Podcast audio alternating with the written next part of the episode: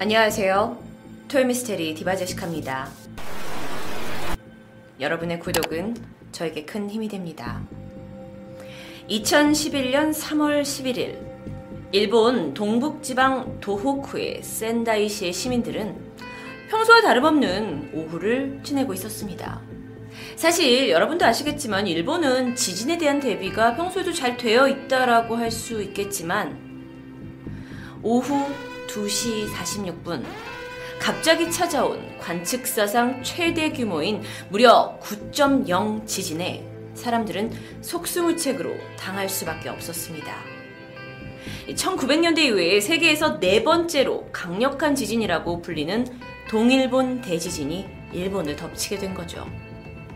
그런데 지진보다 더 무서운 것이 있었습니다. 바로 초대형 쓰나미였는데요. 이 사진으로만 보더라도 당시 주민들이 느꼈을 공포감이 느껴지는데요. 이 무서운 속도로 이 해안가로 밀려 들어온 쓰나미가 센다이시를 비롯한 해변 도시들을 덮쳐버렸고 많은 인명 그리고 재산 피해를 피할 수조차 없었습니다. 일본은 도쿄를 비롯한 이 수도권 일대 지역까지 건물이 무너지기도 하고 또 여러분 사진에서 보시는 것처럼 대형 화재가 이어지기도 합니다. 이게 그러니까 도시가 다 마비되다 보니까 어, 전원 공급이 중단되잖아요. 그러면서 후쿠시마 현에 위치한 원전에서 방사능이 누출되는 큰 사고까지 발생하게 되죠. 어, 당시에 어떤 우리도 물론 2011년 뉴스를 통해서 들었지만 시간이 지나서 다시 한번 이 참사의 사진을 보면 사실 당시에 이 피해 상황에 있었을 사람들의 어떤 참담함이 좀 느껴지는 것 같은데요. 이 거대한 자연의 분노는 약 2만여 명의 사상자와 실종자를 낳았고요. 이곳에서 살던 사람들, 삶의 터전을 잃고 거리로 내몰린 사람들의 수만 무려 33만여 명에 달했습니다. 2011년, 지금으로부터 얼마 되지 않았는데, 이 동일본 지진이 있고 난 후에 일본 시민들은 여전히 트라우마를 겪고 있다고 합니다. 이게 음, 정말 막을 수 없는 어, 막연하게 자연에 대한 두려움이 생기게 됐고요. 또 당시에 내가 사랑하던 사람들을 잃었다라는 어떤 그런 고통. 그런데 그것 때문일까요? 일부 일본 사람들로 하여금 기이한 현상을 목격하게 되는 일이 발생합니다. 동일본 대지진이 일어난 지 1년 후였어요. 이 쓰나미 피해를 입은 도시 인근에서는 어떤 일이 벌어지냐면 이제 어, 동사무소 같은 게 만들어지고요. 여기서 어떻게 하면 이 마을과 도시를 복구하겠느냐 이런 것들을 연구하고 사람들이 모여서 으쌰으쌰 일을 하고 있는 곳이 있었습니다. 어, 뭐 기반 시설을 새로 설치를 해야 되잖아요. 그러니까 정, 일본 정부에서도 많은 인력을 투입을 했고 또 일본 전역에서 자원봉사자들도 다 모였고요.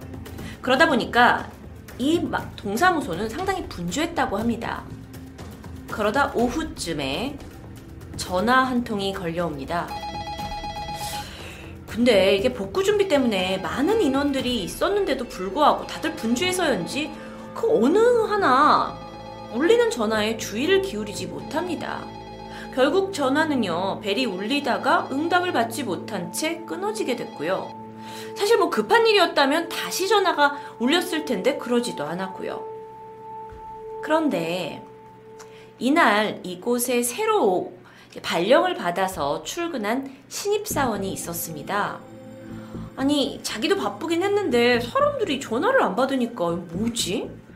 그래도 전화를 받아야 되지 않나? 하고서 선배한테 가서 왜 전화를 안 받냐? 이랬더니 선배도 아, 지금 나도 바빠 죽겠다 하면서 별다른 대꾸를 하지 않습니다. 그러니까 이 신입사원이 뭐, 뭐, 어떻게 할 수 없죠. 그러니까 그냥 자기도 자기 업무를 하게 되는데, 다음 날이 됐습니다.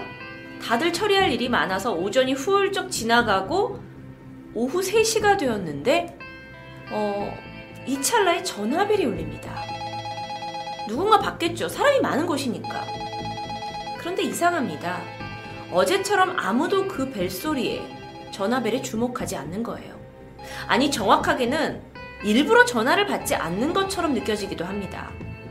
생각해보니까 신입사원이니까 막내잖아요. 아, 막내가 받으라고 눈치를 주는 거구나 라고 생각을 했고 이 신입사원이 황급히 전화기 달려가서 수화기를 듭니다.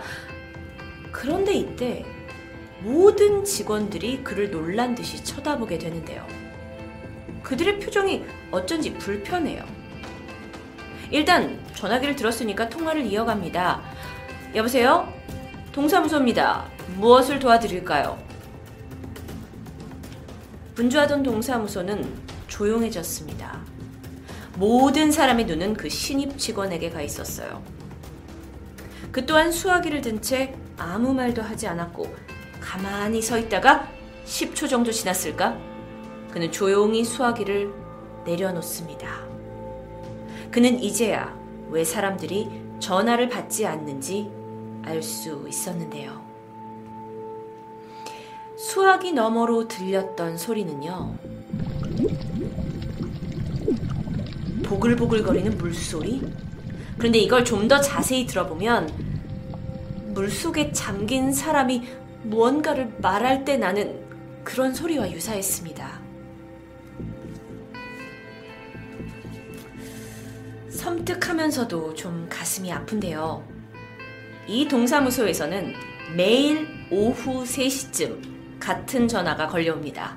전화를 받으면 이 보글보글 거리는 물소리만 들렸는데 처음엔 동사무소 직원들도 누군가 응급한 상황에서 전화를 걸었을 거라고 생각을 하고 이 발신 번호를 토대로 위치를 파악해서 구조를 하러 갔는데 그곳엔 아무도 없었습니다. 사실 그곳은 이 도시가 파괴되기 전에 공중전화가 있었던 곳이라고 해요. 지금은 쓰나미에 휩쓸려 버려서 그 흔적이 완전히 사라졌고 빈터로 남아 있습니다. 그런데 왜 하필 오후 3시에 전화가 걸려온 걸까요? 여러분 아까 제 이야기 기억하세요. 어, 쓰나미가 지진 발생 시간은 2시 46분입니다. 이후에 쓰나미가 빠르게 도시를 덮쳤고 모든 것은 마비되었는데요. 그렇다면 그 보글거리는 물소리 누군가의 구조 요청이었을까요? 이런 기이한 경험은 이뿐만이 아니었습니다.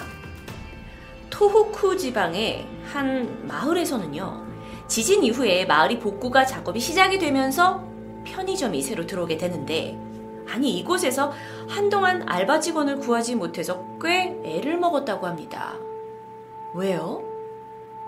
사람들이 그곳에서 일하기를 상당히 꺼려하고 있었는데요. 거기에는 이유가 있었습니다.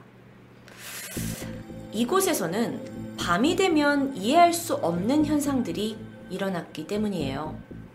어둑해지는 저녁 10시쯤 편의점 문이 자동으로 열립니다. 들어오는 이도 없고 나가는 이도 아무도 없었어요. 여러분, 한두 번 이런 일이 발생한다면 충분히 견딜 수 있죠. 뭐 오작동이라고 생각할 수도 있습니다. 하지만 이 편의점에서는 이런 현상이 계속됩니다. 그러니까 사람들은 특히나 여기서 저녁에 혼자 일하고 있던 알바생들은 두려움을 느꼈고 이상한 생각을 하기 시작할 수밖에 없었죠. 이것만이 아니었어요. 안에 설치된 감시 카메라가 오작동을 일으킬 때가 많았고요. 분명 어제는 이쪽을 비추고 있던 각도가 오늘은 이상하게 엉뚱한 방향을 비추고 있을 때도 있었고요. 그러니까 알바생들 등골이 오싹해지는 거예요. 근데 그게 알바생들만 느꼈던 건 아니라고 합니다. 이곳에 자주 오는 단골 손님들도 가끔 이상한 느낌을 받았는데요. 이 가게에 있다 보면 무릎에서 무언가 밀어지는 느낌이 든다는 겁니다. 이런 현상을 겪은 한 손님 중에 한 사람이 내가 생각을 해봤는데 그 밀려지는 듯한 느낌이 마치 강한 물살에 의해 밀리는 것 같다고 설명합니다. 워낙 이곳이 대참극이 일어났던 곳이었기 때문에 사람들은 이곳에 억울한 원혼이 있을 수도 있다라는 걸 어쩌면 당연하게 여겼을 수도 있습니다. 하지만 이렇게 단순히 개인의 경험이 아닌 실질적인 사진과 영상들이 등장하면서 사람들의 공포심은 더 증폭됩니다. 쓰나미가 몰려올 당시에 촬영된 영상에서 음, 여러분 제가 좀 보여드릴게요. 지금 바닷물에 의해서 삼켜지고 있는 마을의 모습인데 여러분이 보시다시피 이 하얀색의 어떤 움직이는 괴생명체가 이렇게 담을 타고 있는 모습이 공개됩니다. 이 영상이 알려진 바에 의하면 뉴스 영상의 일부분이었는데 추가적인 편집이나 변형, 합성된 것이 아니라고 해요. 물론 그거에 대해서 확실하진 않지만요. 그런데 또 다른 장면이 포착이 됐어요. 지금 이 어떤 마을 골목골목 사이를 이 흰색 괴생면체가 다니고 있는데 아니 사실 뭐 저는 처음에 누군가 이불을 뒤집어 쓰고 이러고 다니고 있는 게 아니냐라고 생각을 했지만 그가 왜 담을 넘냐라는 거고 한쪽에서는 쓰나미가 밀려오고 있는데 과연 이런 정신이 있냐라는 거죠 사람이라면 그래서 이런 이야기도 있었다고 해요 쓰나미가 어떤 바다의 뭐 괴생명체에 의해서 발생한 게 아니냐는 조금 터무니없는 주장도 있기도 했습니다. 워낙 이 사진이 당시 일본에서 뭐 이제 미스테리를 좋아하는 사람들 사이에서 어, 떤 음모론을 발생시켰기 때문이죠. 어, 오늘 사실 이 이야기에 주는 이 피해 지역에서 사람들이 보고 듣고 겪게 되는 이 기이한 경험이 끊이질 않았다라는 건데요. 그러자 한 일본 대학원생이 논문을 발표하기도 합니다. 그녀는 2016년 동북학원대를 졸업할 예정이었던 쿠도 유카 씨입니다. 그런데 미야기현에서 택시 운전자들 사이에서 퍼지고 있는 괴담의 실체를 파악하고자 그래서 그걸 논문으로 만들고자 실제 조사를 시작합니다. 어, 그는요, 일단 역 앞으로 갔어요. 역 앞에 가면은 택시 기사분들이 다 이렇게 모여 계시잖아요. 그래서 여기에서 100명의 택시 기사분을 대상으로 인터뷰를 진행하게 되는데 사실 여기 있던 대부분의 기사님들은 별다른 경험을 하지 못했다고 합니다. 그런데 그중 유독 7명의 택시 기사가 비슷한 경험을 그녀에게 얘기해 주기 시작했어요. 특히나요. 한 기사는 너무도 그날 겪은 게 좀 꺼림직하고 좀 기억에 남았기 때문에 운전 일지를 적어둔 그 어떤 노트 같은 데다가 이걸 기록해 둔 거예요. 어떤 일이 있었냐면요. 지진이 일어나고 몇 달 뒤입니다. 초여름이었어요. 기사님이 이제 막 사람을 태우려고 하는데, 아니, 날씨가 좀 따뜻한데 아주 두꺼운 코트 차림을 한 여성이 역 근처에서 택시를 잡습니다. 그러면서 그녀가 이렇게 얘기해요. 남쪽 바닷가까지 가주세요. 그런데 기사님이 갸우뚱하십니다. 왜냐하면 그곳은 이미 쓰나미가 덮치고 나서 폐허가 되었고 거의 공터로 남아있는 지역이었어요. 그러니까 아무것도 없다라는 거죠. 그래서 기사님이 시동을 거시면서 아니 근데 거기 아무것도 없을 텐데 그곳에 진짜 가는 거 맞아요? 라고 묻자 여자가 대답합니다. 그러면 저는 죽은 건가요? 어, 제가 다 소름이 돋는데요. 놀란 기사분이 뒤를 돌아보게 되자 그곳에 있어야 할 여성은 온데간데 없었다고 합니다. 또 다른 택시 운전사의 비슷한 경험도 있습니다. 무더운 8월의 어느 날이었어요. 그런데 이때도 두꺼운 코트를 입은 20대 남성들이 택시에 탑니다. 백미러에 이제 그들이 보이잖아요. 그래서 기사님에게 행선지를 말했고 기사분이 운전을 하고 갔는데 그들이 원하는 곳에 도착할 무렵 뒷자리엔 아무도 없었다고 합니다. 그들은 누구였을까요? 사실 인터뷰를 하면서 괴담을 모아온 쿠도 유카키 씨는 자신의 논문을 통해서 사랑하는 사람을 잃은 사람들, 그리고 또 죽은 사람들을 잘 보내는 법에 대해서 이야기하고 싶었다고 말합니다.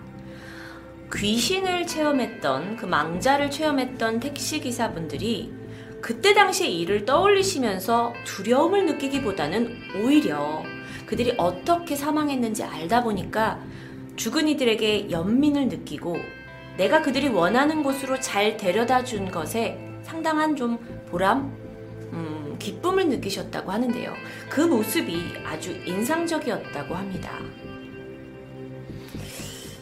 아, 이렇게 대지진이 일본을 휩쓸었고요. 8년이 지났습니다. 그런데 일본에서는 이 지역에서 지금까지도 기이한 경험을 했다고 말하는 이들이 계속 나오고 있다고 합니다. 아, 물론 괴담 같은 거야 어디에서나 뭐 있는 거 아닌가라는 생각이 들기도 해요. 전 세계에서 있는 괴담을 제가 모아서 여러분께 말씀드리기도 하고요. 일본에서 있는 이 괴담 진짜일까 아닐까 사실 이 사실 여부를 떠나 갑작스러운 재난으로 작별 인사도 하지 못한 채 이 세상에 내가 사랑하는 모든 것들과 이별해야 했던 이 망자들 어쩌면 이 모든 사정을 이해할 수 있는 사람들에게 망자는 두려움이 아닌 애잔함으로 다가왔던 건 아닐까요? 그렇게 생각하니 오늘 우리가 듣게 된 이 귀신들이 그 전에 토요 미스테리에서 느꼈던 감정과 조금 다르게 느껴집니다. 토요 미스테리 디바제시카였습니다.